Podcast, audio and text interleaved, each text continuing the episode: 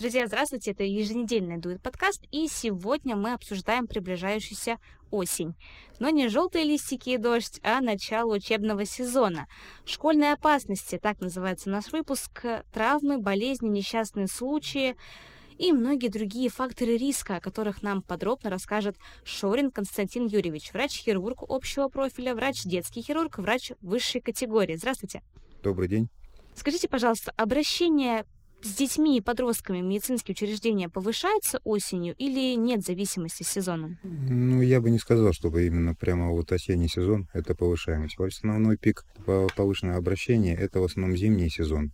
То есть, когда идет повышенная травматизация, гололед, горки, каникулы, а вот а наоборот, осенний сезон как бы более спокойный, потому что дети э, вышли из каникул, то есть напрыгали, набегались, набесились, и начинается школа, то есть э, большая половина дня Поэтому какой-то пика именно на осенний сезон я бы не сказал, что нет. Спасибо большое за ответ. Давайте вообще внесем ясность. Ребенок это какой возраст? От и до? От 0 до 17 лет и 29 дней. Почему? Ну, до 18 лет считается это сначала новорожденные, потом дети дошкольного возраста, потом школьного и непосредственно подростки, то есть до окончания школы. А как бы странно ни прозвучал мой вопрос, но сориентируйте, пожалуйста, как-нибудь эмоционально-личностно там, да, в каком возрасте ребенок должен что-либо понимать. Приведу пример. Я не совсем умный ребенок, я не могу понять, просроченная передо еда или нет. Не сразу понимаю, в какую сторону едет автобус. Пока не поскользнусь, я не пойму, что земля подо мной скользкая. Вот от простого к сложному, в какой момент ребенок должен понимать что-либо? Ну, смотря когда что подразумевать под э, словом понимать, да, есть какие-то базовые социальные, так скажем, основы понимания, да, то есть ребенок уже первые три года понимает, что такое холодное, что такое горячее, да, что такое острое. Это базисные основы, да. Потом идет дошкольный период, это когда ребенок начинает понимать какие-то общесоциальные факторы, то есть то, что маму надо слушаться, руки надо мыть перед едой, зубы надо чистить два раза в день, утром и вечером. Ну вот, то есть это какие-то базисные. А вот потом уже непосредственно, допустим, в школе идет формирование каких-то социальных э, социального понимания. То есть появляется понимание, что старшие это более умные люди, что есть э, чужие люди, есть мама, папа, бабушка, дедушка, то есть родственники, которые никогда не пожелают. Ну и потом уже в подростковом возрасте идет формирование понимания непосредственно уже так скажем, личностных отношений. То есть это любовь, дружба, какие-то чувство ответственности перед близкими, перед э, друзьями, перед товарищами, так скажем. Поэтому я бы вот так разделил. Какой милый ответ. А как я понимаю, этот возраст — это и школьники, и студенты, если брать колледж там, да? Uh-huh. А что может таить в себе школа? Какие опасности для ребенка? Ну, я думаю, что школа сама по себе ничего не таит, так скажем, адекватная школа, да, то есть, э, учитывая социальные сети, да, то есть, э, если раньше вызывали родителя, там, скажем, непосредственно либо к педагогу, либо к директору, либо заучу школы, да, то есть пока проходило какое-то время, сейчас родитель ребенка и э, любой педагог, я имею в виду хоть педагог по любому профильному предмету, хоть завуч школы, он может интерактивно общаться непосредственно с родителями, поскольку все везде создаются сайты классов, где все родители общаются, да. Если раньше, допустим, вот в наше время, как я помню, мы спокойно могли прогуливать, да, э, занятия. Это нормально, так скажем, дети растут, да. Могли там вырывать двойки из дневников, то есть родители не узнавали об этом, скажем, очень ретроспективно, то есть пройдя некоторое время, да, сейчас родители владеют информацией о каком-то неадекватном, негативном поведении ребенка, о каком-то неуспеваемости ребенка. Поэтому здесь я не думаю, что школа именно может таить какие-то опасности для ребенка. Это скорее да, вы тут правы. Я имею в виду, что любой ребенок сам по себе, он такой активный или, наоборот, плохо знающий вокруг себя, что происходит, случайно подскользнуться, упасть, травма, какие-то массовые инфекции, какие-то отравления даже, не дай бог, ну, сейчас такого мало. Я, само собой, ребенок может получить травму как э, в в школе, так и, так скажем, гораздо больше он может получить и на улице, просто гуляя, да. Здесь очень важен момент адаптации первые, так скажем, три класса, начальная школа, насколько ребенок коммуникативный, насколько ребенок э, социализируется, адаптируется в школе. А вот здесь, само собой, родители и педагоги должны быть на первом месте, потому что дети попадают в школу, так скажем, уже с определенными требованиями, то есть это там усидчивать, что надо 45 минут каждый урок высиживать, то, что здесь надо четко слушать педагога. Поэтому здесь я считаю, что основную роль играет э, непосредственно родители, которые будут объяснять ребенку, что это там не то, что учитель такой плохой или злой, и э, ребенка за, заставил там писать 10 раз слово «мама» в тетради, да, а что это необходимо для того, чтобы у ребенка возникло то-то, то-то, такие, такие-то навыки, да. Со стороны э, педагога, само собой, это, ну, кроме подачи знаний, так скажем, в адекватной форме, ну, то есть доступной для ребенка форме. Индивидуальный подход к каждому ребенку, хотя согласен, что это сложно, э, из 30, ну, сейчас в среднем в классах 30 человек, выделить конкретного ребенка и конкретно за занятия с ним, но индивидуальный подход к каждому здесь должен быть со стороны педагога. Со стороны педагога должны быть, опять же, больше налаживания внутриклассных взаимоотношений между учениками внутри класса. А со стороны родителей это уже, так скажем, э, более детальное расписывание, э, объяснение, скажем, любого, что происходит в классе. То есть родитель, в первую очередь, он должен быть самым первым другом для ребенка. Э, очень часто дети что-то родителям не говорят, ребенок замыкается, у него есть эта проблема, и он и не делится. Но в итоге вот это все в голове, вот этот хлам накапливается, и ребенок еще больше замыкается. То есть возникает, так скажем, социальная обстановка у него внутри головы. А вот угу. если ребенок э, делится с этим с родителями, и родители адекватно интерпретируют, так скажем, как-то коррегируют поведение ребенка, но это должно происходить с двух сторон. То есть ребенок должен сначала рассказать, и родитель должен адекватно воспроизвести как непосредственно для себя, да, и точно так же, соответственно, донести этого до ребенка. Потому что многие родители, мальчишки там в школе подрались, ну, где-нибудь там в начальных mm-hmm. классах, и родители уже там встречаются, там стенка на стенку начинается. Это очень часто, поверьте, происходит. То, что вот моего ребенка обидели, какое право там он имел, это вот вместо того, чтобы просто сесть и спокойно разобраться, то есть что было причиной, и, соответственно, донести до каждого из детей, uh-huh. ну, то я имею в виду конфликтующих каких-то сторон, так скажем, э, политику о том, что не все решается кулаками, а о том, что здесь можно это вот так-то, так-то решить. Поэтому здесь в первую очередь это родители. Полностью с вами согласна, спасибо. Одна из ваших квалификаций это травматолог, ортопед, uh-huh. да. Если я правильно понимаю, ортопед занимается вопросом плоскостопия. Да, ну это не одно из ну, ну одно из. Но это же тоже не плановая штука вот, такая. Мы, мы, мы сейчас разделяем. Есть, угу. оно потому, потому и называется травматолог-ортопед. То есть ага. Э, ортопед в основном это э, плановые осмотры, да, выявление какой-то врожденной либо приобретенной деформации костно-мышечной системы, да, а травматолог, он занимается как, э, ну, как бы это одна и та же специальность, да, но одна подраз... она подразделяется, что травматолог смотрит именно травмы, mm-hmm. да, а ортопед это приобретенная либо врожденная деформация костно-мышечной системы. Вот спасибо большое за объяснение, думаю, многим будет это полезно. Что ж, а привозили прям со школы каких-нибудь детишек? Да выше крыши. Что, ну, что происходило, мне интересно. За 29 лет работы в больнице скорой неотложной помощи привозили все. И со школы привозили драки, и падения там с, с лестницы, эти, то есть и разрывы селезенки, да что только не было. Ну, вот, угу. ножевые ранения, там детишки там подрались, не, не поделили, не поделили что-то. Переломы, угу. само собой, которые случаются на физкультуре. Ну, всего не перечислишь. Ушибы тоже к вам едут? Ну, конечно. У меня тоже были случаи, когда на уроках баскетбола, волейбола в школе вылетали зубы. Не знала, куда это все отправляется потом. Нет, у нас всего два э, стационара, которые угу. работают по неотложной помощи в городе. Это первая детская, которая находится на Вертковского 3, угу. и больница скорой медицинской помощи, которая находится на Красном проспекте 3. Вот это очень важно, спасибо, люди будут знать. Что еще? Школа — это общественное место, очень много людей в одном месте скапливаются это инфекции сезонные, осенние. Что вы можете сказать? Вы часто с ними сталкиваетесь лично? Ну, по своему профилю я достаточно редко сталкиваюсь именно с инфекциями. Но здесь в первую очередь, так скажем, надо э, то, что необходимо донести до родителей, что, то, что здесь в первую очередь необходимы прививки. То есть соблюдение календаря прививок, который, так скажем, у нас введен Минздравом. Многие родители, как их называют антипрививочники, полностью отказываются, вот, хотя это абсолютно глупо, необоснованно. Вот, каких только я идей не слышал, что там чипирование людей и все прочее. Ну, извините, это сам сам проходил в своем детстве все эти вакцинации согласно календарю прививок, так скажем, всех своих детей и знакомых тоже точно так же так скажем, проводил вакцинацию согласно графику. А в отношении инфекции, ну, е, да, есть так называемые детские болезни, то есть которые, вот мое личное мнение, что лучше их перенести в детстве. Есть э, такие корь, ветрянка, свинка, краснуха, скарлатина, то есть это заболевания, которые в детстве переносятся гораздо проще, чем во взрослом возрасте. А во взрослом возрасте эти заболевания переносятся гораздо тяжелее. Ну, вот, а у детей она в основном протекает как э, клиника незначительной ОРВИ, которые там держатся 2-3 дня и очень быстро купируются. Но когда переносятся вот эти заболевания, вызывается пожизненный иммунитет.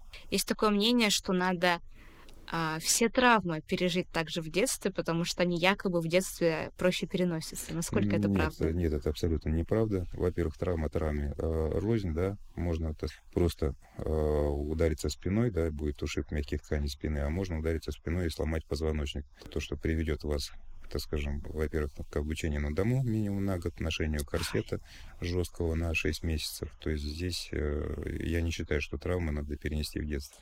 Инфекционные болезни, болезни, которые я перечислил, да, их лучше перенести в детстве. А к травмам не приучать не надо, иммунитета на них не развивается. Сейчас еще прям такой бум на общественные столовые, не только школы, но еще и детские лагеря, отравления массовые. Как вы думаете, с чем это связано и вообще как это вообще может произойти, что там, где есть дети, есть инфекция? Ну, Давайте так, вот э, конкретно выделять, что это именно детские инфекции. Сейчас э, все вот эти питания, они происходят организованно. То есть, если раньше, на самом деле, в школах, в детских садах была какая-то там была какая-то своя кухня, на которой готовили, а вот, и там был момент э, того, что кто-то пришел, там, скажем, гнойные инфекции на руках, да, кто-то там пришел, э, не вовремя поставил холодильник, продукт испортился. Сейчас это все в основном есть специальные организации, которые, так скажем, организуют питание не только, допустим, на одну школу, то есть они берут э, на себя функцию снабжения всех школ, либо школы района. То есть, а там это все более организовано. То есть каждый работник вот этих заведений, он проходит специальный медосмотр, берутся посевы э, с, любой, с любого блюда, с любого, скажем, разделочной доски, ножа, там, стола. То есть это все под, четким, строгим контролем. И вот эти массовые травы, как их массовыми их нельзя назвать, так скажем, это достаточно единичный случай, да, да, они бывают, но, скорее всего, вот это происходит из-за нарушения либо транспортировки вот этих э, контейнеров mm-hmm. с, с едой, вот, потому что если бы это происходило, как вы говорите, в массовом порядке, то есть это бы страдал бы не один класс в школе, да, а страдала бы либо целая школа, либо там несколько школ. Ну, это раньше таких новостей очень много было, сейчас это чаще всего связано именно с магазинами и так далее. Угу. Я когда начала обсуждать тему подкаста со знакомыми, мало кто думал именно о физической, так сказать, безопасности детей и подростков. Многих сейчас волнует психологическая безопасность. Я понимаю, что это также не ваш профиль, однако как взрослый человек, расскажите, пожалуйста, свои правила психологической безопасности детей. Вы с ними много работаете, вы много контактируете, и детей сейчас подстерегают выгорание, усталость, депрессии, какие-то агрессивные рекламы, бессонница, буллинги, жесткое окружение, много всего.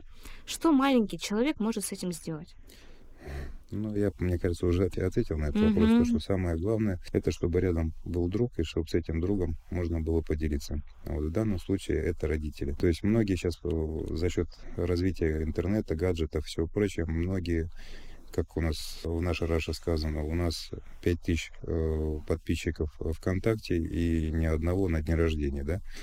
Ну, вот, то есть в данном случае то же самое. Если ребенок замыкается на интернете, да, и родителям вроде как не до ну, ну, родители обычно работают, деньги зарабатывают, там еще что-то, там жизнь своя какая-то устроилась, не устроилась, да, а вот. И ребенок фактически начинает просто удаляться. То есть мама заглянула, да, он в комнате сидит там в наушниках, ну, сидит, самое главное, вроде не пьет, не курит, и слава богу. Вроде бы. Да, ну, вроде бы, да. Вот. А потом ребенок начерпывает всю эту информацию с э, интернета, учитывая, что сайты у нас фактически никакие не заблокированы, и можно залезть, поделиться по интернету с какими-то своими друзьями, так скажем, или узнать, прочитать отзывы.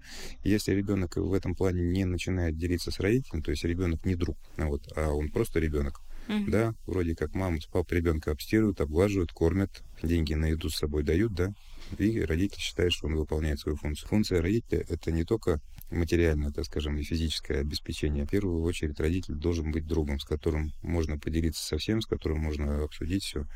То есть, угу. мое мнение такое. Ну, я, я, по крайней мере, для своего ребенка хотел бы вот именно таким. Нету тем, которые со мной нельзя было бы обсудить. Задам такой вопрос, почему-то он сейчас очень всех волнует. Электросамокаты. Дети, травмы, много таких случаев? Ну, выше крыши. Ну, здесь сама по себе тема э, высосана из пальца. То есть никто не мешает вообще, в принципе, ввести ограничения mm-hmm. на электросамокаты по скорости, сделать выделенные дорожки. Я вот в свое время был в Австрии, ну, в Вене, в Германии. Насколько там это все организовано, то по тому же самому там тротуару здесь выделенные дорожки, на которые просто они выделены там голубым цветом, на котором ездят э, велосипедисты, ездят. И вот там даже такое правило, что если, пешеход, если пешеход заходит на эту дорожку и он был сбит э, велосипедистом, виноват пешеход. Мы сейчас раздуваем эту причину из-за того, что там э, эти самокатчики паркуются не так. Там то, что самокатчики сбивают там либо беременную женщину, либо там это какого. Что проще сделать ограничение по скорости. Все. Вот у нас нету такого, так скажем, э, они же не, не мотаются на велосипедах, да, и у нас нету вопроса, то почему велосипедисты часто там кого-то сбивают, да, потому что любой велосипедист, да, он mm-hmm. уже, он понимает то, что он управляет э, серьезным, так скажем, ну, транспортным средством. Если дети в основном берут самокаты, просто погонять, когда идет активация этих самокатчиков. После семи, вот вечером выходишь на Красный проспект, и мимо по красному пролетают десятками вот эти самокатчики. Вопрос как бы выеденного яйца не стоит. Организация логистического передвижения, я имею в виду выделение каких-то дорожек, просто нарисовать на тротуаре, вот выделить вот это там полметровое это ширину для велосипедистов и ограничения по скорости. Ну, ввести на всех этих электросамокатах ограничения по скорости, и вопрос отпадет сам, сам по себе. Если uh-huh. ты движешься со скоростью 10-15 км в час, у тебя всегда есть время для принятия решения, кого объехать, так скажем, и не врезаться, не создать аварийную ситуацию. Это просто начинают уже депутаты обсуждать, что На про, про, да, проблема самокатов, проблема самокатов. Ну, это не проблема. Если вы не хотите решить банальным способом, все. Вы упомянули, что у вас есть ребенок, а он взрослый? Взрослый, 27 лет. Сейчас многие родители не уделяют особого внимания безопасности детей, да, и хотелось бы, чтобы вас услышали все-таки, прислушались к вашим советам, потому что я ваше мнение уважаю и с ним согласна. Не могли бы вы дать какие-нибудь конкретные советы для детей и для их родителей? С нашим слушателям? Ну, для детей здесь каких-то советов не дашь, потому что для каждого ребенка должен быть индивидуальный совет. Mm-hmm. То есть нету такой таблетки от головы, извините, от попы, да. Точно так же здесь нету совета, то нет, наверное, единственный совет. Делись с родителями и слушайся родителей потому что это единственные люди, которые, так скажем, э, могут помочь, могут э, что-то разрешить какую-то ситуацию, помочь советам, то есть э, дать наставление. Ну, вот так. Это, мне кажется, вообще в любом возрасте совет хороший. Ну, конечно. Угу. А родителям? Родителям я бы, наверное, дал совет, когда ребенок обращается с какой-то проблемой, просто сосчитайте внутри себя до 10, до 10, потому что очень часто родители начинают эмоционально не то что вставать на сторону ребенка, а эмоционируют в какую-то одну сторону, не стараясь, так скажем, разобраться в ситуации. То есть э, выходит на позицию только мой ребенок прав и все ясно. Но вот здесь эмоции надо оставить, здесь надо подумать, как ребенка не просто защитить, а помочь, чтобы вот таких ситуаций у него в дальнейшем не возникало. Поэтому здесь угу. родителям терпения и мудрости. Все правильно сказали, спасибо. Первая помощь при травмах. Актуальный вопрос сейчас. Почему-то родители и старшие преподаватели, старшие да. братья, сестры не в курсе, как Нет, это сделать. Давайте так отнесемся, потому что травма травме рознь, да, угу. есть черепно-мозговая травма, есть травма грудной клетки, есть травма органов брюшной полости, есть травма э, конечности, руки, ноги, да. Вот опять же, есть травмы проникающие, не проникающие, если мы берем травматологию именно, да. Вот поэтому здесь на, дать такой какой-то общий совет э, э, лучше просто обратиться к хирургу. Хирургу или, или, или к травматологу. А как понять, когда она можно пойти планово к врачу, точнее в травмпункт, если либо травм, скорую? Если травма была, лучше всего обратиться. То есть к травматологу, либо uh-huh. к хирургу, чтобы посмотрел, успокоил, и хирург дал определенные рекомендации. Ну, вот, то есть здесь чтобы не было такого момента, что... э, а мы думали, что пройдет. Ребенок просто упал на спину, да, вроде как незначительный болевой синдром. Там ребенок, у ребенка на момент травмы было э, апноэ, ну это то есть при характерных для компрессионных переломов позвоночника, оно очень кратковременное. Вот и не обращается. А потом уже ребенок в течение недели начинает жаловаться. Мама, ой, у меня периодически спина болит. Только тогда родители идут к травматологу, делают рентген, там выявляется компрессионный перелом позвоночника. Поэтому здесь я считаю, что лучше обратиться либо к хирургу в поликлинике, либо в дежурный стационар. Никогда не откажут, дадут дельные советы. А нужно как-то планово ребенку ходить к травматологу? Ну, к травматологу планово вообще не ходит. Нет, но если вдруг что-то произошло, или только после боли надо идти? Здесь, видите, здесь э, почему специальность называется травматолог, угу. да? Только при наличии травмы. А плановость, плановость, если там на самом деле какая-то травма произошла, там уже врач-травматолог рассказывает, когда пациенту необходимо будет в следующий раз показаться, угу. через какое время, когда надо будет сделать там рентген-контроль, там снятие повязки, снятие швов. Подкаст получился замечательным, подробным. Мне очень нравится, что получился личным. Спасибо, что согласились поучаствовать. Вам спасибо. До встречи. Угу, все, до свидания.